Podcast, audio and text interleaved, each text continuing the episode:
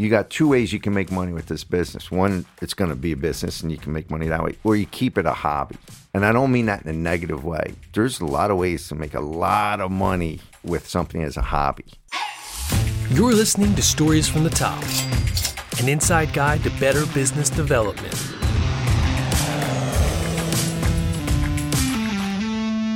We are here with Lou Oswald, the owner of Oswald Building Services, partner of Easy Peasy Cleaning, partner of the cleaning agency, and managing partner of Blaze Management Services.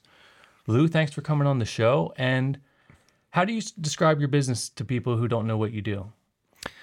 So, all the businesses are related to the cleaning industry, uh, either from a commercial or residential. Oswald Building Services is a commercial cleaning company where we provide services five days a week. Most of the uh, in center city, Philadelphia, and the surrounding suburbs.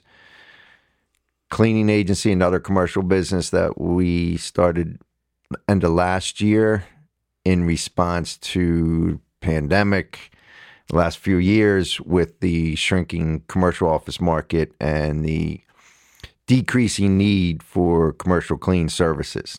Uh, Easy Peasy Cleaning Residential Company in Chester County, Pennsylvania, that was started by Samantha Jackson. Uh, and I got involved with Samantha probably, I guess, June 2018. And uh, that's been a great run as well. And it's been a great hedge against the shrinking commercial market in that with the remote work, a lot of people who traditionally would do residential cleaning as a luxury, now that they're working from home, they don't want to clean their house since they're there all week. So really don't care what I'm cleaning for you, as long as it's in a building or a house or church, school, we cover it all. Okay, good. So, what did you originally go to school for? Originally, uh, went to school for accounting and criminal justice. I uh, thought I was going to go to law school, got accepted to law school. Um, actually worked out of college at first at uh, one of the big six accounting firms, which you guys wouldn't remember back then, but there was a Coopers and Lybrand was one of them, and uh, worked in their audit department. Quickly realized I did not want to be in that world. Uh, applied to law school, got into law school, uh, but at the time uh, wanted to take a break from school and went and worked for my father for a year. So, what was it about that industry that made you decide you didn't want to work there? You'd you'd rather do something else. With the audit, I, I I'm a very process driven person, and I actually do like numbers. I'm not crazy about math, but I try to tell people all the time, especially that don't like math in school. it- It's math in school is not what it's going to be like in business, but you do know need to know your numbers in business. Uh, as far as the experience in the audit department, it was a very isolated world. Um, you're you're you're auditing the uh, financial statements of companies, and you're doing it basically yourself the whole time.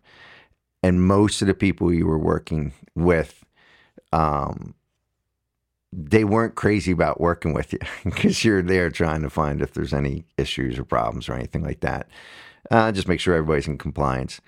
Uh, and I just I didn't want to do something that was that isolated for the rest of my life. Not that I knew much about anything at the time, but that's at least what was in my head. And instead, you went to work with your father. What was When I worked with my did father, he was in the commercial cleaning industry. He uh, he had the dry cleaning plant here in Marchwood. He was the first tenant actually in Marchwood Shopping Center. And for extra money, he was started cleaning carpets in the neighborhood, and that eventually turned into a commercial cleaning business for him. So when I wanted to take a break from school before going to law school, I, w- I have four younger siblings, and I was always uh, pretty fascinated about how he was able to use cleaning to pay for raising a family and pay for education stuff. So I wanted to do that for the originally the thought was do it for the one year when I was taking a break, and that's how I wound up working for my father and uh, getting exposed to the commercial cleaning industry. How long did you work with him? I worked with him until the company was sold in 2006, I want to say. Could be wrong on that. Um, so I was probably there for almost 14 years. Uh, he grew that company into to a large regional company. Uh, had about 1,600 employees at the time when it was sold. Sold to a large national company called ABM. And when it was sold, because of my name, I had a, a two year non compete. So I had to get out of the industry. And at that time, went and worked for the brother of a guy I went to high school with who had a um, he had a software development company, which I knew nothing about. But they were looking for somebody who had experience selling to stadiums. They had just finished creating the software for the Diamond Club for the Phillies, which kept track of money on your ticket. And NASCAR was interested in that software. The only experience I had with stadiums was I had just done the construction clean for Citizens Bank Park and Lincoln Financial Field. Uh, so I spent the next couple years during my non-compete going to NASCAR races around the country and showcasing their software. Was there ever a discussion of you taking over your father's business instead of selling it? No, and that was that was a very clear conversation, black and white. Um, at the time, uh, you know, the reality is I was in no way, shape, or form even remotely capable of taking over that company, let alone approaching that with them. It certainly was uh, a scary time for me, the time when he sold. Um, but he had conversations with me about that. You know, the whole point when he started that business, it was not something that he was did because he was excited and his dream was to become a commercial cleaner. But uh, he did it to pay for his, you know, his family and take care of stuff. And he'd worked very hard, and he and my mom had agreed at some point in time if he could get out, he would get out, and he did. Um, he had brought two partners into that business, um, which wound up in the long run teaching me a lot. Uh, but the best lesson I got from him probably was that I, he sold that business um, and that I did not um, stay with that business and that he didn't hold on to it longer. In reality, the only way I was going to learn was to kind of just be out on my own. Not that I thought I was going to stay in that industry, but. Yeah, what was your role when you were working for him? I had a division that I ran called Special Services Division, which we did fire and water remediation, stone care, carpet care, uh, all the types of services, window cleaning that was not in the base contract of coming in on a nightly basis to pull the trash, vacuum, and that kind of stuff.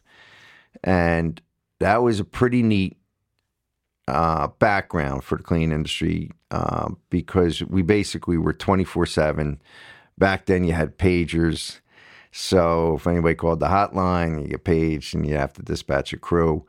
So it taught me a lot from managing uh, service personnel to creating uh, a call center type environment. So not so much a call center, but an emergency response center for when customers needed things, and uh, it puts you in a position that you always had to be ready for anything because you never knew what was on the other side of the call for an emergency.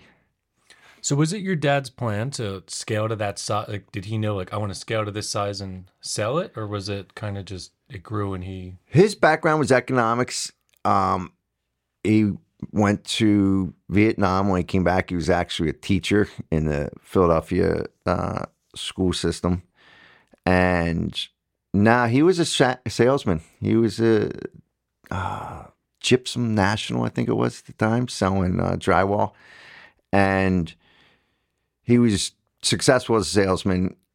And at the time, he also got involved with commodities trading. So he was he was more of a financial guy than he was a service industry guy.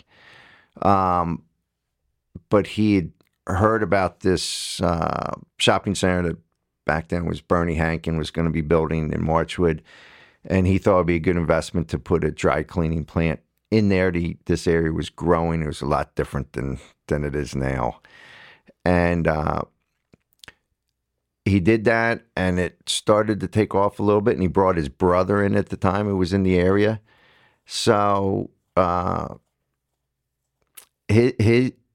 when he started cleaning the carpets, and the first commercial contract he had was cleaning the Exton Mall at midnight. They used to have a play area, and he'd go in and vacuum the carpets and wipe down these big animals in a little maze that they had there.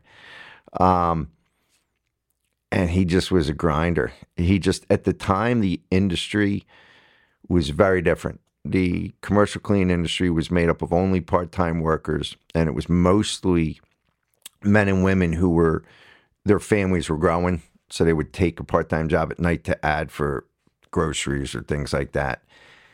So he quickly realized that there was no real business people in the cleaning industry.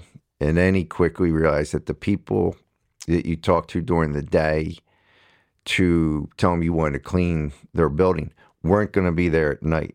So he would just go out and tell them, "Oh yeah, I got 100 employees and we do all these places." And he knew and then he would come back that night and clean their space.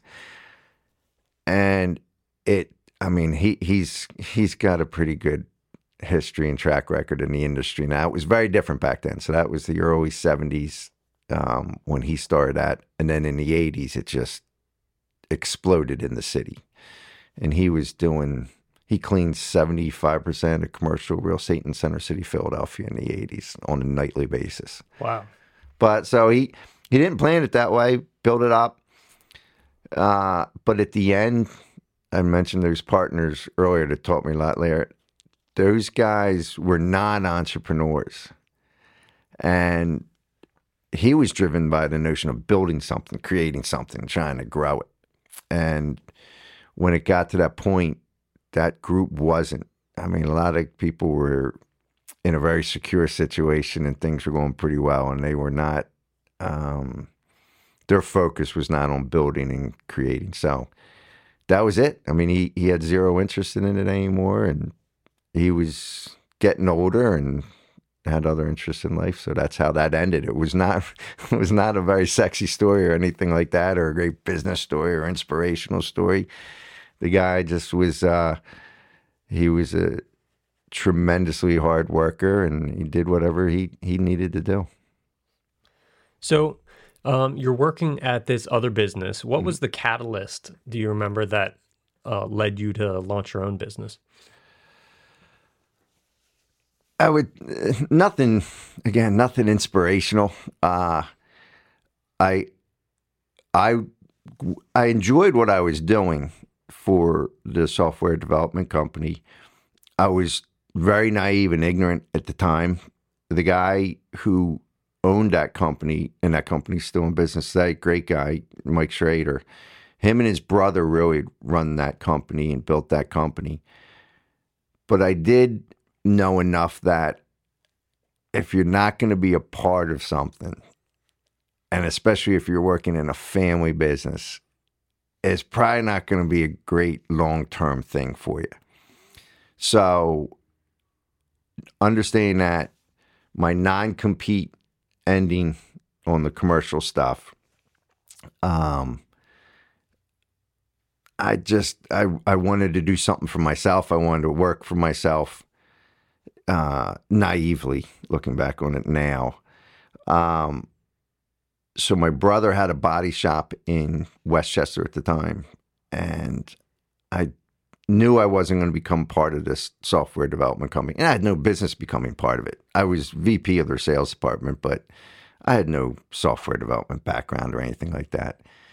So my I just, but I needed to get out. So I bought a uh, minivan for my brother in West Chester. It had 156,000 miles on it. I'll never forget. And I just drove around West Chester at any construction site and asked if they needed it, the space cleaned up at the end of the day. And that was, that was the unglamorous catalyst for starting off in business. Yeah. So is that when you actually incorporated and like, how did you? Yeah, I did that for about two years. Um, and part of it was just I had a background in special ser- or in uh, post construction. That was under our uh, special services division. So I kind of felt pretty comfortable talking with GCs and superintendents and uh, realizing focus on the cleaning was not something that they ever really wanted to pay attention. So didn't bother me to walk onto a site and just ask who the GC was and see if they wanted cleaned up because a lot of times they would use laborers who didn't want to do the work anyway. Um, I did that for two years. What I realized though was at the time was when you're doing one off jobs, what we call one off jobs like that, you, you're constantly looking to replace that revenue stream. I knew I wanted to get to contract work where most of the contracts are year long contracts and you get paid monthly.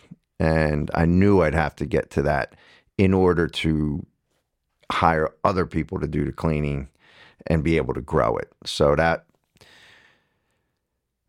I did that for two years before I got my first nightly cleaning contract. It was, if you remember back then, the dates and stuff, 2006 to 2008. It's funny going through what we're going through now. That was Armageddon again in the industry and the commercial real estate absolutely went through the floor. So the timing could not have been worse, which is why it took so long to to get that thing off the ground. Um, so I, I mean, I did everything um, from a legal standpoint and creation of the LLC and everything like that at the time, just because I was comfortable with doing it at the time, not because I thought it would turn into anything, but just that's just the way I did it. So, talking about the the Great Recession of 2008, mm-hmm. what steps did you take to survive during that environment? When, when Cry. To be honest with you, uh, my wife was not happy. Um, we have we only have one child, but he was probably six at the time. I wasn't making any money, um, but I was getting some offers from other businesses in the area for, for what would have been a very good salary at the time. But I, I've talked about it with some other people. I, I think when you're wanting to do something on your own, you're either wired that way or you're not. It's hard to get people to understand it. If you're wired for it, that I'm sitting there with my wife and our son, I can't make any ends meet. And I had opportunities where I could go get a salary and take care of the responsibilities I need to. It didn't matter. And it was a source of friction for many years because I just wasn't wired to go. the notion of the security of being able to pay the mortgage and, and pay groceries and all that stuff, naively, it didn't matter to me. I really didn't care because I knew I didn't want to do that. So my wife, after many, many years, just kind of gave up fighting that fight because that's why I said you're just you're wired that way or not. So I didn't really care at the time that the landscape was not productive for the industry that I was in. I just looked at it said, you made this choice. You're gonna you're gonna see it to the end, whatever that end's to be, whether it's you don't get any business and that will tell you what the end is, or if it turns into something great. But I naively, at the time, which was probably helpful, I didn't have expectations of what I was trying to do. I just was going to do it and let the chips fall where they may. So that mindset probably helped for me personally. Did nothing for the people that were around me that I was responsible for, though. That that did not ingratiate me in their mind of being responsible and providing. yeah, we kind of we started in 2009, so we mm. kind of started our business, and they yeah the also the horrible time, and it was just that's what we wanted. We were the same way. It's like this is what we're gonna do. We're just gonna grind straight yeah. through till it starts working. You know, just adjust things. Did you like put together a strategy or anything? To... I did. You know, it's funny looking, and I have it still. I actually had a business plan and a marketing plan, and I, uh, buddy of mine, Mark Brady, at the time, him and his brother had a company, Brady Financial, and I worked with them. I wound up. couldn't afford their bill, which at the time really pissed me off how big their bill was. Um, but I had a pretty sophisticated business plan, and I had a plan of how I was going to roll right through the Philadelphia suburbs and Center City, Philadelphia. And the execution of that business plan was was not effective. But looking back, the going through the exercise of putting together the plan was invaluable without question. I mean, I it was a beautiful plan. it was probably also a very unrealistic plan, but it gave me something to focus on. Um, I just couldn't, in a million years, wouldn't have been able to execute it. What kind of steps were in the plan? The thought at the time was to trade on, going back to HGO is the name of the, my father's business. Um, one of the one of the things that made us a very effective company was very effective managers, and that's something that sticks with me to this day. You're you're only going to be as good as your frontline supervision, no matter what you guys ever sit and figure out. If the people you have in the field can't execute it, it doesn't matter. So the thought was we, we were recognized, HGO was recognized for its management talent. So I knew um, after HGO had sold, the managers who were working for ABM and some of the other competitors, no one that ever worked for HGO, they, they did not like where they wound up working. So the thought was, I have access to that pool of talent. I just got to get the the accounts.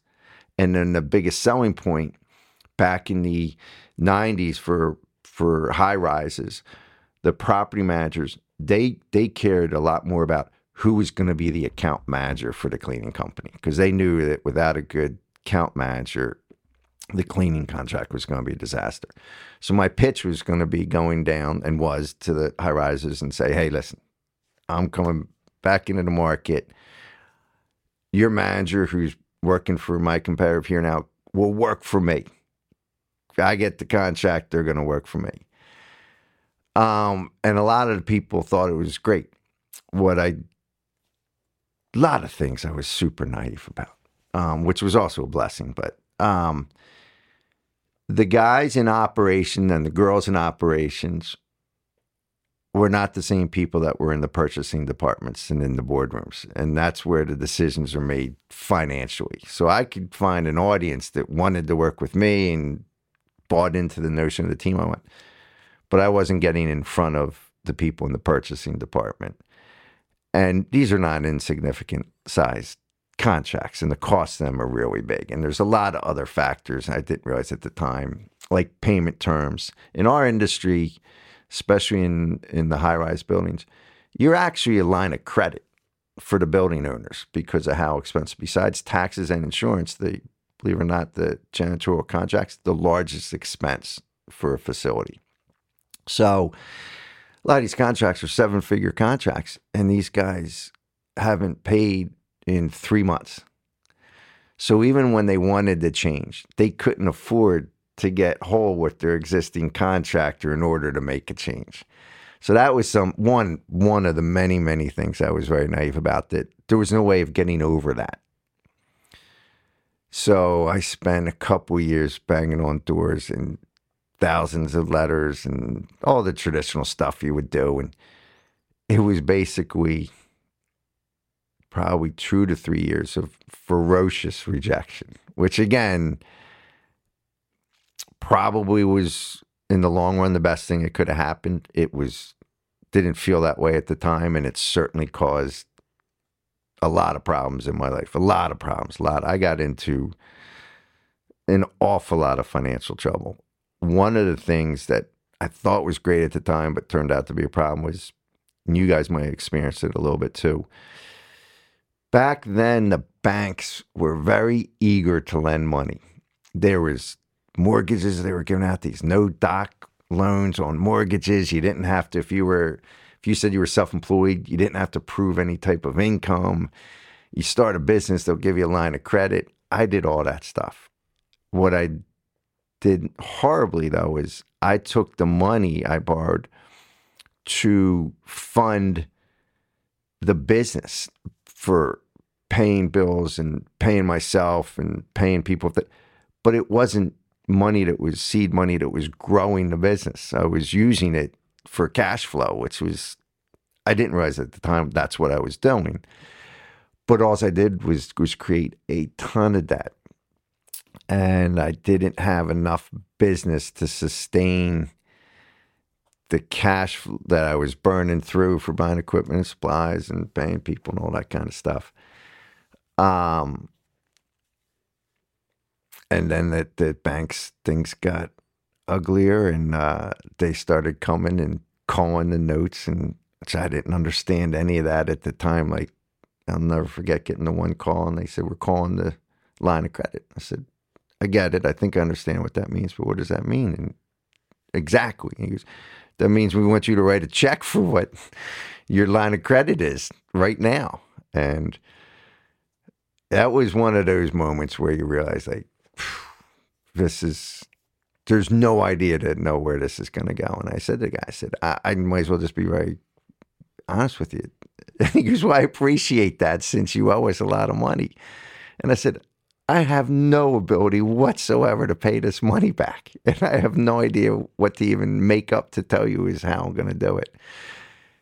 And the guy, fortunately for me, was a great guy. He, he, he's like, laughed. He goes, well, clearly we don't want you to shut your business down and not pay us back. So we're going to figure it out one way or another. And and I never met the guy, never knew who he was, but that was a big point early on that was helpful. So calling the line of credit, that sounds like a departure from the normal monthly payments on Yep. the loan. Mm-hmm. Um, is that in every contract for a line of credit? Uh I don't know if it's in every contract. You know, there's there's all sorts of ways of fund things these days. Um, but at the time, basically, when you well, at least when I was doing, you're doing a line of credit it would be. It could be something that re, that renews annually, or it could have like a 15 year term, and then if there's 15 years, it turns into a note. Or it could be something where you just tap it and then you make it you have a agreement in it that says you got to get it back to zero by a certain time, and then it just stays as like a revolving line of credit. So something to watch out for if you're thinking about a line of credit is paying attention to those terms. Sure, I I mean I've learned a lot um, recently. A guy who's who you guys know actually, Glenn Marshall from First Resource Bank. I came across through a relationship on the board at Exton Chamber. Um, and I had shared a lot of my history and aversion to debt because of how much trouble I got into with debt. I mean, that one line of credit was just one of the things that was a disaster. Um, but I got out of all of it. I got fortunate. Oswald Building Services, um, some of high rises, I finally did break through. And I spent a lot of time crazy just throwing every penny at the debt I had because I wanted to get back to zero. I, I hated it. I hated it. Anybody out there, the worst thing you can do is is put yourself in in a bad debt situation. Well, I was totally out of debt, wanted to continue to grow the businesses. And I came across through another relationship meeting this Glenn Marshall from First Resource Bank. And we had breakfast and I told him about my aversion and everything. And he's been great. He's a, he's a mentor to me now. He he explained to me, Lou, a lot of guys in your situation who did that when you started your businesses, you used your everything you put at risk was personal. Everything, you know, you had the personal guarantees, you were putting your house on the line, all that kind of stuff. And guys like you that survive that, because most guys don't. I mean, the reality is for every 10 businesses that start today, nine will fail within the first two years. And along with that, there's people that are in personal financial difficulties for many years after that, even though the businesses are gone. He said, so the the sensitivity and the and the fear of going into debt is is legitimate. What he taught me though is if you're gonna really consider yourself a businessman and want to keep with this, you got to learn that it's going to take capital to keep growing because you're going to need to grow in different ways than you're accustomed to. And he said, you need to learn how to use other people's funding, like the bank, to help that growth. And he's helped me to do a lot of that stuff to this day now and not have everything personally at, at risk and things like that. So I'm in a lot of, uh, appreciate that very much. Yeah. So when what was like the turning point where you started closing those big contracts and starting to climb out of that debt? Without question, um, it would be uh, Blue Cross. Uh, Blue Cross's headquarters downtown Center City, Philadelphia. Um, that was one of our uh, janitorial contracts where we had a lot of special services work as well. And uh, so I'd known the facilities department there pretty well. And a few years after I started the business, they came in and and asked me to bid on the the bu- building, and I I knew that if I got the contract and failed, that was going to be the end of the business. I would be over. Um, so at the time, a healthy fear told me to tell them as much as I would love to, and as much as I knew the numbers inside and out. So bidding it was not going to be an issue. Um, cash flow was going to be an issue, but knowing the numbers wasn't. So I, I said, I, I don't want to bid it. They came back two years later, asked me if I would be interested in doing it, and still was more concerned about failing there and ruining everything. Turned it down, and about two years later, they said, "Okay, we don't want you to bid it, but we want you to hire you as a consultant to tell us what we need to do because it's we've just been having the same issues for years." So I thought about it, and I sent them this goofy quote at the time. I said, "Here's what I want an hour for it, and here's how many hours I think this can." And they're like, "No problem." Well, it was crazy. It was my first experience with taking something. I said, "Here's what I'd love to get paid." I doubled that, and then I doubled it again, and that's what I gave to them, and they were willing to pay that at the time. To me, I thought it was an extraordinary large amount of money. Looking back on that, it really wasn't, but I didn't know how to how to measure my self worth in a situation. It just happened to be that they needed stuff I understood in a very small situation, so the cost to them was nothing.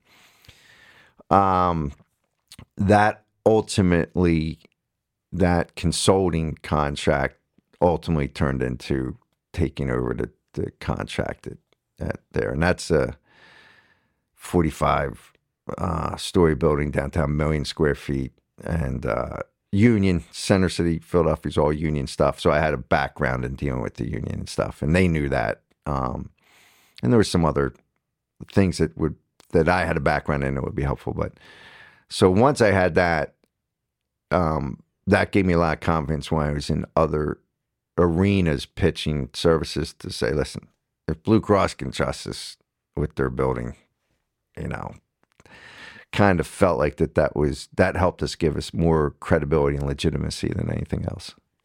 So, how many people did you have working for you uh, like before Blue Cross, and did you have to instantly kind of exponentially scale when you got that contract? You did. I did. Um, now, in the city with the it being a union situation, uh, the labor stays with the building. So when you change contractors. If you own a building in Center City and you say, I don't like the cleaning anymore, I want a different contractor to come in, the only thing that's allowed to change is management.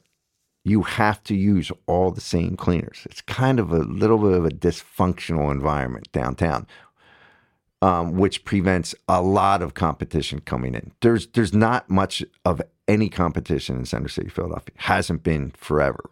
Couple things that prevent it.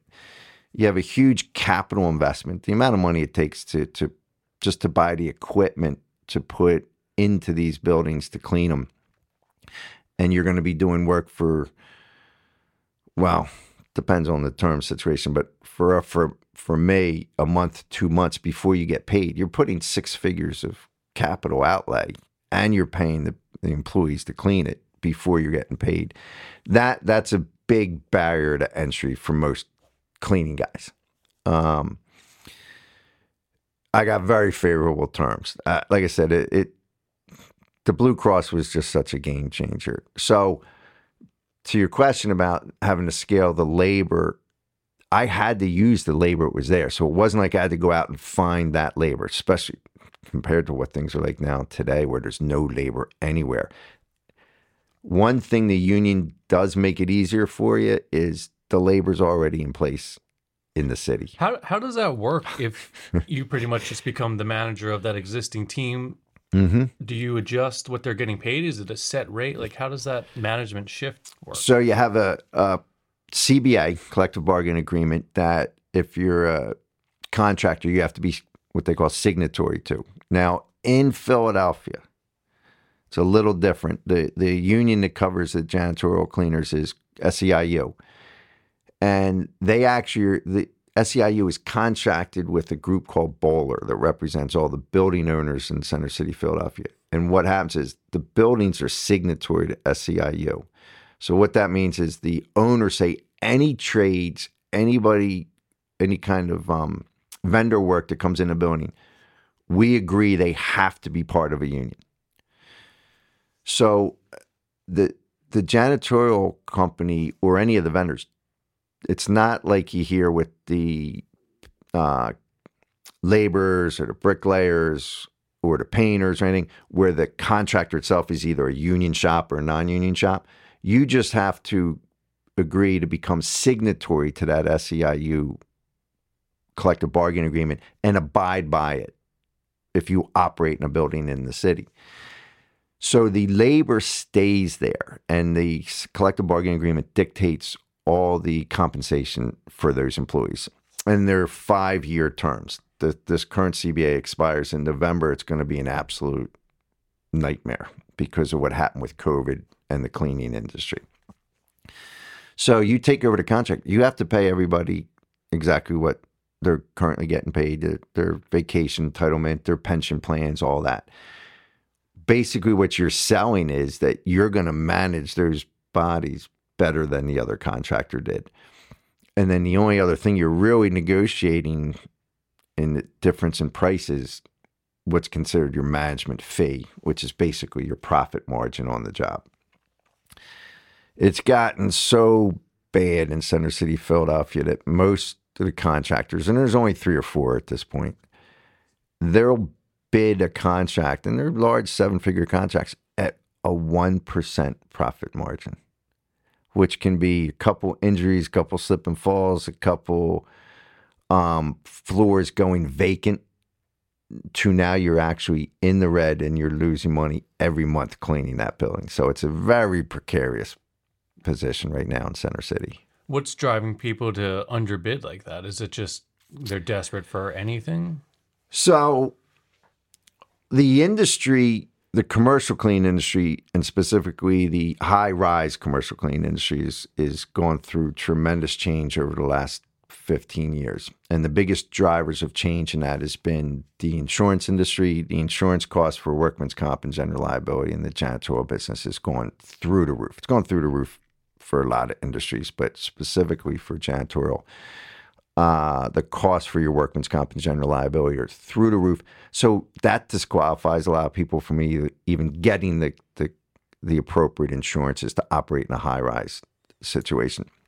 The other thing has been the model in Philadelphia was it was a very parochial area, and businesses like to do businesses with other local companies and locally owned businesses. And most of the real estate in the 70s and 80s in Philadelphia were owned by people and investors in Philadelphia. That's no longer the case. There's there's very few Philadelphia owned buildings. So the money's all national, and the contracts are now all negotiated nationally. So there's been that loss of the local, regional relationships for generating the business. Uh, that's going to continue to go down that road. And you're going to have people want to deal with one cleaning company that can clean their buildings in California, New York, LA, Chicago.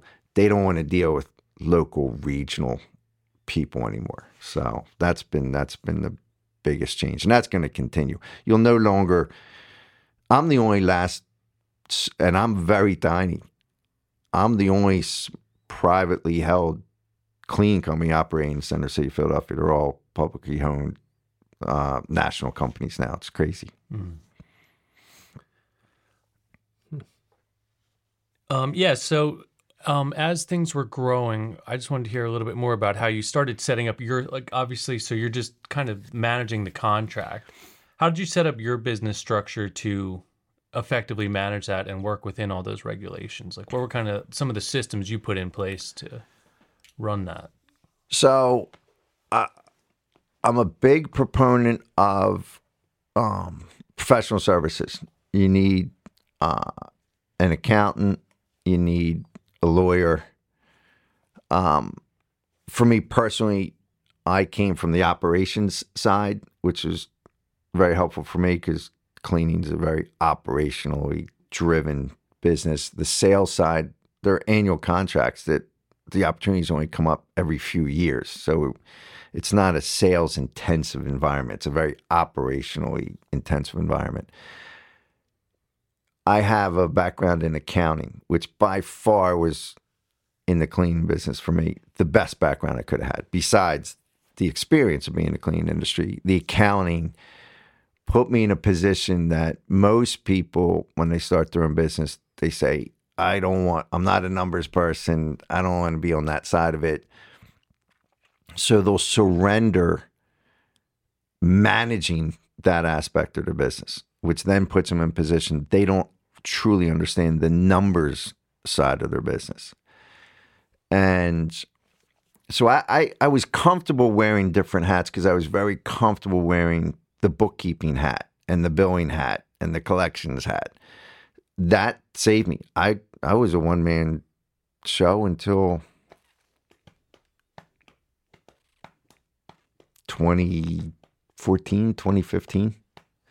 Um, but I had pretty disciplined getting billing out on time, not having money on the street. And the, another aspect was if you have money on the street, again, your cash flow is going to get crushed. You're going to wind up not being able to pay your bills. You're going to have to borrow money from somewhere. So I was fortunate enough that I got to see the inner workings of a company that was a in the 80s a 30 40 million dollar company and see all how that goes and see how disciplined you had to, to be and I had that mindset when it was just me and a couple people cleaning. Even though it was just a couple people cleaning, I took it very seriously and and was very disciplined about administrative procedures, bookkeeping um, procedures, and I worked during the day trying to find business, and then I was out at all the accounts every night, getting in front of I didn't have supervision, so I had to be the supervisor for the for the crews at night. So, from an accounting perspective, what are specifically those numbers that a business owner needs to know in order to manage that cash flow? First thing, uh, any you need to have accounting software. As silly a statement as that sounds, so many people don't. Um, they they will have an accountant, which is another crazy thing to me. They'll pay an accountant for bookkeeping functions, and that just from a from a cost standpoint, you you're you're paying a lot for something that that it's it's going to create a uh, cost ratio that's too high. So, from the accounting principles side of it, what you need to put in place is very quickly. I don't care if you only bill out one dollar a month. You need to be looking at your P&L all the time. You have to know your expenses. You have to know how to price stuff. You got to know for us, labor is by far the number one cost. But you also have to know your materials costs. You have to know your insurance costs. And all of those factors have to be taken into consideration whenever you're pricing anything. Um, if you don't price things to be profitable, I'm not a big believer in, oh, if we get this, that will lead to something else. If you get this and it doesn't make money and it doesn't lead to something else, you're just going faster in the wrong direction.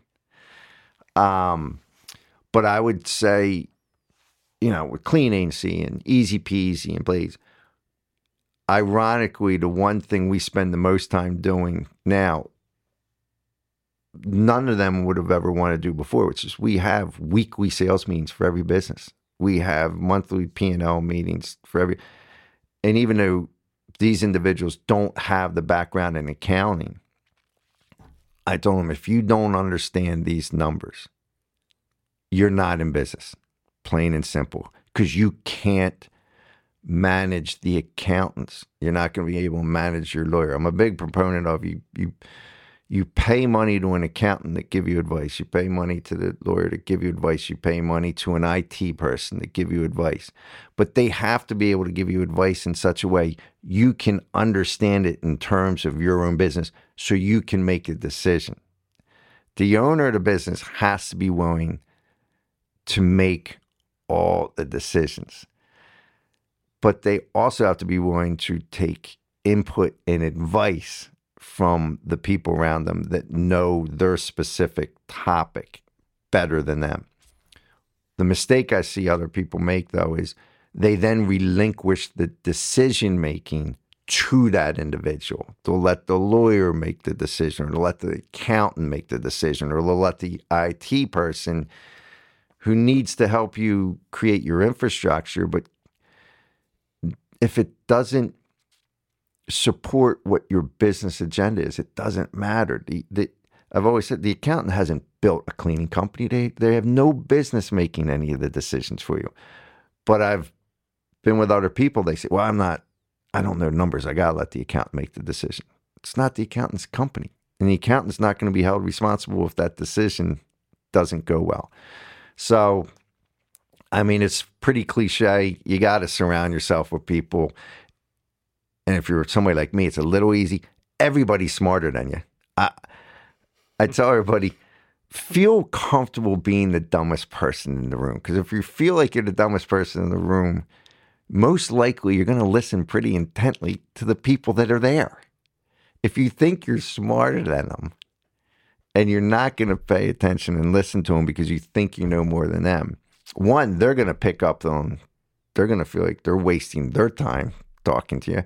And eventually they're not going to want to give any suggestions because they're going to say that the guy thinks he's than us. So why would we give him any suggestions whatsoever? He never, never executes anything we talk to him about or anything like that. So at the same time, you got to feel like you're the dumbest person in the room. Just take the advice, but you have to make the decision. You got, and you got to take ownership of it. And if it doesn't work, you don't blame the person that gave you the advice you go back and you say, well, I need more advice because I tr- we executed and it failed. So you don't blame that person. You say, all right, now what do we try? But I, I, I see a lot of people would rather relinquish it and say to the accountant or the lawyer, or the, tell me what I should do. Yeah, I was just going to say that's one thing we've been working on in our business right now. Um, because obviously we got into the business because we love making videos, we love mm-hmm. helping people with marketing. But the accounting side, we're finding that in order to really know the numbers on each project, we're mm-hmm. having to uh, account for time. Mm-hmm. You know, how much time did our editors spend on a specific project, and how does and when we're paying out, you know, how does that affect the profit and loss of that business? It's been it's been kind of eye opening to realize that that is the next step of growth for us um, to dig into the accounting side. Uh, but once your eyes are open to that, you see how important it is if you're going to scale at any rate, you have to know that for sure on every project. Yeah. Um. So where was Oswald out when you started thinking about bringing Easy Peasy, like moving into a second business situation? I wasn't thinking of doing it at the time, uh, but Oswald Building Services. That was 2018, so about a year, almost two years before the pandemic hit. It's crazy how everything has to get relative to when 2020 to 2022 was, but um, I was actually at a um, dealership uh, waiting for my car to get serviced, and I noticed um, a van in the parking lot that said "Easy Peasy Cleaning," and the Peasy name in this area, I knew. So I thought it was odd that that that vehicle was there. So one of the there was a girl who was working there cleaning, and I said, "Excuse me, is that your vehicle out there?" And she says, "No, it's it's my boss's. She owns the company." And before I could say anything, I, she just ran off and went and got this this girl, who turned out to be Sam, uh, Sam Jackson. Well, I knew that the Peasy name from growing up, but also because there was a woman, Jerry Peasy, who was one of my father's first manager hires when we were little kids. And uh, I'd gotten to know Jerry Peasy pretty well over the years. Well, Sam Jackson came over and I said, Is this your company? And she says, Yeah. I said, Wow, it's just funny because the Peasy name is a name that I knew growing up and mentioned Jerry Peasy. Well, she just starts welling up and and lets me know pretty quickly Jerry Peasy was her grandmother.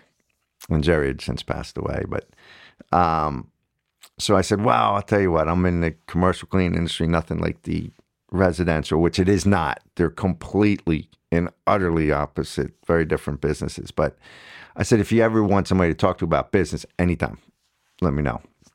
And two days later, she called me up to her credit and said, if you weren't, you know, BSing, I'd like to take you up on, I got some questions. So we, we would talk about her business for about six months. And I said to her, she got to a point where it's you got two ways you can make money with this business. One, it's going to be a business and you can make money that way, or you keep it a hobby. And and and I don't mean that in a negative way. There there there's a lot of ways to make a lot of money with something as a hobby. But if you're going to do it that way, that's very different than if you're going to try to make it as a business. And I said, you're kind of at a fork in the road. And I said, you go either way, and you probably can make good money either way. But depending on which way you want to go at this point, my advice is going to change. And she had said she wanted to make it a business.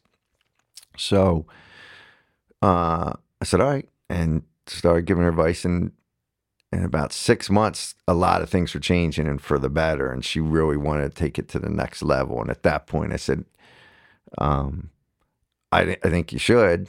I think you can. But I said, at this point, then um, we'll be talking about more like a partnership and and shutting this down, closing that EIN out, and opening that same business back up, but with a different EIN and all that kind of stuff. And uh, she she wanted to do that because she wanted she liked the idea of it being something she could run someday versus being in the business. And I mean, as you guys know, I mean, it's it's it's not for the faint of heart, and that's not to to to to you know make a bigger deal than it is. But if you're going to build something on your own, the ugly side of it is almost everything else in your life gets sacrificed during that time in one way, shape, or form. And I'm not saying that it's not worth it, but there is a price to pay if you want to do whatever it takes to make a business successful. And one of the realities of that is you're going to sacrifice family, you're going to sacrifice friends, you're going to sacrifice personal enjoyment. I mean, first 10 years of Oswald, I worked on Christmas Day, eight of the 10 And that was not like a big deal. Like that's just the way it is. I work seven days a week, not because I worked harder than anybody else, but there's nobody else to do the stuff that had to get done. So I explained to her, you'll make it. I'm I was confident that that her work ethic and everything else, her business would make it. But I said at the time she was I shouldn't even say she was she's young. Sam's Sam's a lot younger than me. I don't want to say her age, but um put it this way, she's young enough that people like me in my fifties, her age group still looks at us as old people. So I said, You're gonna be my age though, if you do it on your own till you can get a break. I said, if we did something more of a partnership, I think we could get you, we'll get you where you're going to go a lot faster because you're, if you're willing, um, a lot of the mistakes that I made, we can shorten that runway. Um, so that's how that started. I wasn't really looking for it, but then 2020 hit, and I realized um, there's a huge shift from people congregating in buildings for work to now everybody's migrating to their homes to work. And we really had to start getting ramped up on the residential side to respond to that because all of a sudden now everybody was home, everybody's doing projects on their house and all this other kind of stuff. And the the need or increased requests for home cleaning just skyrocketed. I mean, she easy peasy continues to grow. Easy peasy in the long run will be bigger than any of the commercial businesses. I have no doubt about that. But that's also the residential clean industry is what the commercial clean industry was in the 70s. And that's what it is now. It, it's it's very fragmented. Um, it's dominated by the franchise world. Um, and it's dominated by what we call the independence, where it's the one person cleans three houses and that's all they do. Well, on the independent side, when somebody has somebody like that cleaning their house and they lose them, they have nowhere to turn to find a replacement. They usually had that person because they trusted them first, not because they cared how well they cleaned or not. They just were they trusted somebody else being in their house. Well, now people are starting to say, well, I want to care about if they clean well or not. And if they don't clean well, I want to be able to communicate with them the way I do at work. You don't get that with an independent. And with the franchises, they can't have the local service level that a small privately held company can traditionally. Um, so I, I say it's like the commercial industry was in the 70s because there was nobody treating commercial like a business back then.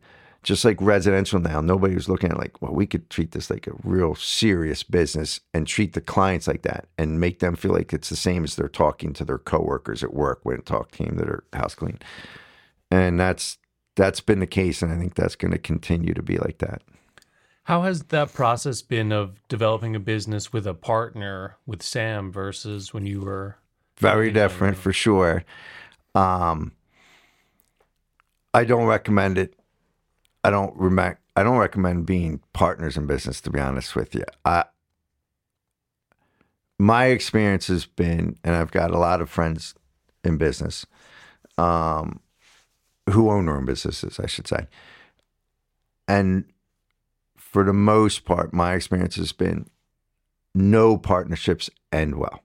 They all ultimately end not amicably. So, because of that, and there's a million reasons why that is, but um, because of that, with the clean agency and with Blaze and with Easy Peasy, I've used the law firm for doing the partnership agreements. And we always start with creating the management agreements and everything. Starting point is this is going to blow up. So if we say that this is going to fail as our starting point, let's work backwards from that to put things in place that takes that into consideration now. Because what happens in the partnerships, and usually the partners are not on even footing at the time. They they bring different um, strengths to the situation. That's partly why they became attracted to each other. But at the same time, it's there's things that you do well, and the other doesn't. Those turn into resentments down the road when the business is starting to gain traction. So we write partnership agreements that takes into consideration what's going to create a resentment down the road. So let's try to play that out now and write it into the agreement. That model has worked for me, but it's not rooted in anything in business. That's just personal. Um, the lawyers and the accountants for me were always not in favor of it because they said, Lou, you're you're giving up leverage and controlling these things and the other side doesn't even know that. And I said, well, that's number one, that's my whole point. Five years from now, when they say, oh, if I just would have waited, I could have done this without Lou, and now I wouldn't have had to have been partnering with him and stuff. They're going to be able to see that in the partnership agreements that that I was thinking about that in the beginning. So, no, ideally, the goal with that is to not create the inevitable resentments that are created by partners because they have different strengths and different weaknesses. Um, also, in the partnerships, I try to keep the money, we keep reinvesting the money back into the business initially so that there's positive cash flow, but then also through Glenn's help and First Resource Bank's help, we establish lines of credit for the businesses very early on. So they're automatically getting introduced to that, going back to what we were talking earlier, using banks' money and how to tap into a line of credit and then pay it back after that payroll run that week and stuff like that. Um, it's just different when, you know, Oswald, I was 10 years by myself. I didn't have to care what somebody else thought. And you guys, I'm sure, experience too. It's your baby. When you have a partner and somebody else is telling you something about your, baby, it's like somebody saying your baby's ugly or your baby's dumb or your baby's fat or your baby's not attractive. That's what it's like for for a partner when the other one is trying to say to them, "No, I don't think we should do it that way. That's that's not the way to go." So that aspect of having to consider somebody else's perspective in your business is very different. So, are you saying you build in an an exit strategy and into that? We do not, which is it's a good question because that's one of the first things that um, a good lawyer will ask you, and and most partnerships, especially the ones that my I have a lot of friends in the financial world and businesses, and that's the first thing they do. They're they're starting with what's the exit strategy, and any any business school class that's worth anything will tell you the day you start a business, you should have the exit strategy in place. That's not me. So again, I I understand and realize that is the way to do it without question. And I wish I had that mindset. I truly do because it, it's it's the right way to do it. It's it's the better way to do it without question. But since I've gotten a little older, I'm a little bit more comfortable in my shortcomings. I'm a little bit more comfortable with knowing that I may want it to be that way, but I'm not wired to stay committed to follow through with it the way it is. So, to answer your question, no, I don't set it up with an exit strategy, but try to set it up with terms that um,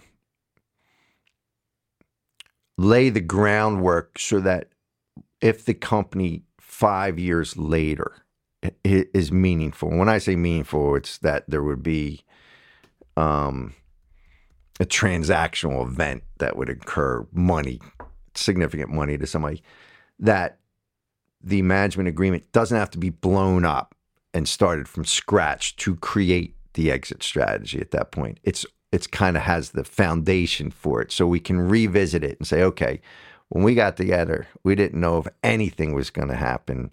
You had no money to put into the business. I put in significant capital, but we we divvied up the equity of it evenly. And you don't have to make up for that. But now that the business is worth something, we already have something in place that the lawyers can just build on to create the exit strategy. So it's the exit strategy is not created in the beginning without question, but it's created in such a way that it's ready to have that amended to the agreement years down the road without having to recreate everything. Okay. Yeah. So, um, where does the cleaning agency and Blaze fit into the whole scheme of things? Clean agency basically is is a hedge against which I think is occurring and seeing occurring, which is a lot of the companies that were five days a week and trying to save money, we're going to say, I want to go down to one or two nights a week of cleaning. Oswald can't re reshape its overhead to be structured to service companies five days a week. And then if somebody just says, I just want once or twice, we're not in a position to be able to do that. I also had tried this in a different way years ago. And we built up a lot of business, but we weren't able to manage it. That's why I became convinced you can't have the same overhead to run something five days a week versus once or twice a week. Um, so that's where that came from. And because of COVID, when everybody went home, so to speak, and there was no cleaning to be done, we're seeing some of this hybrid where people were coming in and they and they've been coming in now for a year and they say, well, we've been taking care of it ourselves because there's only one or two people coming in a couple days a week. Well, now they have those same people spending more time clean working when they're there and they're like, dude, I'm not gonna clean when I come in, but we don't need it much. So we saw some emerging, what I would call like emerging very narrow markets, which were people who work in office that never cleaned or cleaned it themselves now want it to be clean, but they only need it once a week. Or somebody that was five days a week, they don't need it that much. They only need it once or twice. So that's that's the mission of the clean agency is to to get that market share. still within union type of jobs? No. Nope, those are those are all. And right now, the cleaning agency only operates in Chester County. Uh, Blaze Management Services originated out of the fact that um, Marie Barry and Tom Aiken, who were the two partners in Blaze, Marie handles uh, sales and marketing, and Tom handles everything administrative when I was, I mean, there there was no roadmap or book. I, I, I wish I was more sophisticated to have created what I'm trying to do here. But when I started doing stuff with Easy Peasy, I put Marie and Tom on the books for Easy Peasy. So Marie and Tom were on the books for Easy Peasy. Marie and Tom were on the books for Oswald. Then we did Clean Agency and all. So I had those guys with multiple W 2s the thought became why can't we create one overhead and let the different companies share that overhead? And that would help in effect all the companies keep a lower overhead. In addition to easy peasy clean agency you got talented people that you couldn't have afforded to pay if you were just trying to start off. You would be burning so much cash paying them. So blaze management services pays a monthly fee or, or gets paid a monthly fee by Oswald, by the clean agency, uh, by Easy Peasy, and some other groups right now that it's not, we haven't gone all the way down the road to creating ownership interest there yet. Um, so it allows those companies to have that talent working 100% for them without having to pay those types of salaries. And so far it's it's been a good way to keep our overhead down. What's the ownership structure of Blaze if there's all these different partners in the piece? So it's a good question. So one of the things I'd said to Marie and, and Tom when I was pitching this to them was that, um, listen, guys, another aspect of business is you can run a business to be as profitable as it, you can. You can run it to make it as attractive, balanced statement to a bank because you want to use banks to it. You can run it to have as little tax exposure as possible. So when they were working on the different companies, their bonuses would be based out of the profit. And I said, well, not running all the companies so that that would be the the um, we're not going to have the most cash flow from profit because we may be reinvesting in that business because we're trying to build it. And I didn't want them to feel like, so I'm killing myself. You own another business that I'm killing myself for, and there's no payoff for it. So Blaze gets paid based on its clients' gross sales. Doesn't matter. I mean, ultimately, it obviously matters. You want your clients to be profitable because if they're not, in the long run, they're going to go out of business. But it didn't matter. It doesn't matter what the profit margin is going to be of its clients. Its its revenue is generated off of top line sales. So Blaze is motivated for its clients to have as much top line sales as possible. Um, and then Blaze needs to operate itself profitably in order, since they're now partners. And when you're a partner in business or you have an ownership stake in a business, all of a sudden you read the P and L very differently. You read the balance statement very differently. So it, it was also a way for them to feel like they have direct control. And when they want to make decisions, like as silly as it sounds, we need new computers, we need new phones, or I want a new car, this and that.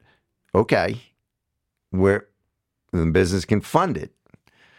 But do you want to do that or do you want to run it as lean as you can so there's more of a distribution at the end of the year? So it, it makes you change your perspective about how you're going to spend money when you when it's in theory your money. And it's been successful so far and it makes them feel like okay, they're not they can't any effort they put put in if there's profit there, they'll be rewarded for it. So yeah, it kind of gives them a nice motivation to ensure the profitability of Sure. things. Okay, yeah. So coming to the end of the conversation here, um, I want to see. Do you have any tips in general for people who are developing a business or trying to fix one that's failing? Anything that you think has been just stand out? I can only really speak to the service industry. Um, and right now it's it's it's the service industry i- is in such an upheaval for many different reasons. Um, but the the labor market, which traditionally was fifteen to twenty dollars an hour for us, was um, it's completely blown up now, and there's a lot of reasons for why that is. But I'm sure you guys have seen it when you go out to the movies or restaurants or anything right now. There's a lot less service personnel out there. Um, you know, I wish I wish I was more inspirational. I, I would just say you, you, it's cliche. You got to stay true to yourself. Figure out what you're willing to commit to, and I, you know, I can compare a little bit to having conversation with my son. who I think I mentioned you guys just finished his sophomore year of college. I truly don't care what you study. I really don't. Um, he's going to be measured by his effort. That's how, you know, I said, you got to pick. He's a finance major. And I think in this day and age, all the males and stuff that he's around in the schools he was at is very a personality driven and it's finance, finance, finance. You're going to go out and make a squillion dollars and all that kind of stuff. The problem, many problems with that, but one of the problems is explain to him just find something that you're going to be willing to do when you don't want to do it.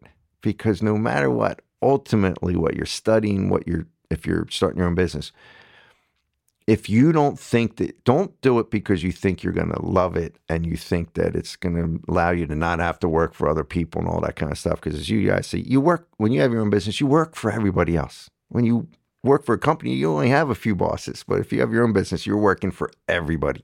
You're not going to get more free time. You're not going to have more disposable income or any of that stuff. Find whatever it is that you're doing that you're you're willing to do it when everything is negative because then you're going to be willing to grind it out. If you don't feel that way when things go negative, you won't do the things that you need to do to get through that rough patch. You're not going to you're not going to sacrifice the time with your family because you're going to say it's not worth it. I, I did this because I wanted to have more time with my kids, not less time. I wanted to have more time with my spouse, not less time. I wanted to be able to take care of my parents. Like all of those things you thought there would be a good reason to go into business, you realize are meaningless. Those variables aren't part of the equation what are you willing to stay committed to? And maybe the best advice is too with some of that stuff is it's all right to to quit it. Sometimes you start stuff, and I've been there. I've had a lot of it's not going to work, and you can't take it personally, and you don't have to read into it more than that. It's not going to work. Stop wasting time on it. Put your put your time and energy into something else that you think will play out. Um, you know, you got to surround yourself with people smarter than you. And even if you're a pretty smart person, take advice from other people so you can make informed decisions, but do not surrender making the decision to somebody else because they're not going to live with it. You got to live with the results of that decision. Um, I'm an overthinker. I think most people in business are overthinkers. It doesn't help. it really doesn't. but um, if you can train yourself to get to a point to say, I'm going to make this decision and then move on because you got a million decisions to make all the time. So if you're spending your time overthinking stuff, that means you're not getting to the next decision you have to make and the next decision, next decision. I'd rather make decisions and be wrong than not make the decision that that's that's more of a recipe for disaster. I think that's a good point. Um, do you guys have anything coming up in the future or any announcements you guys want to talk about for any of the businesses? No, uh, no announcements uh, that I can think of. I, um, you know, it's it's been frustrating to be honest with you in our industry.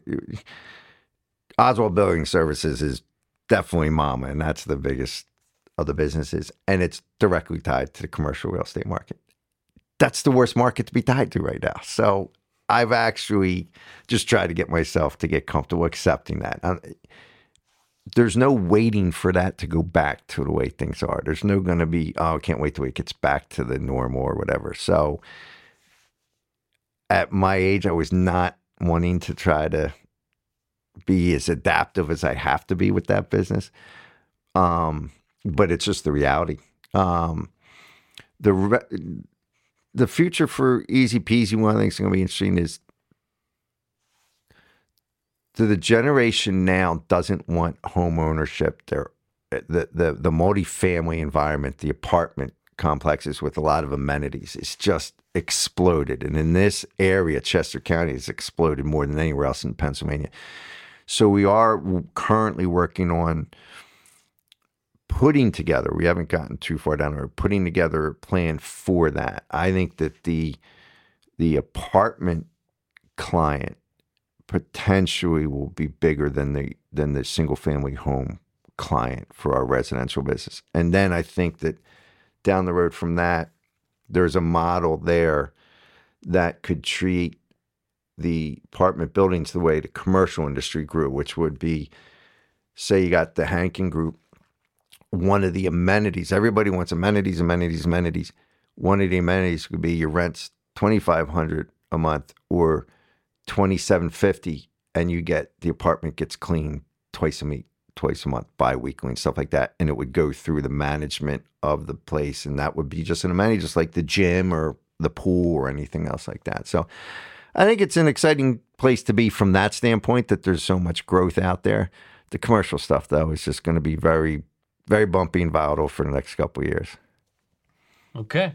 Well, Lou, thanks so much for coming on the show. It's a pleasure hearing all your business stories. Thanks, guys. I appreciate your time and uh, excited for you guys. It's pretty exciting, all the stuff you guys got going on. Stories from the Top is your guide to successful business development. Subscribe wherever you get your podcasts or find Edge of Cinema on YouTube. Stories from the Top is an Edge of Cinema production, hosted by Matthew Skura and Jeremy Schmidt. To learn more or get in touch, Visit edgeofcinema.com slash podcast.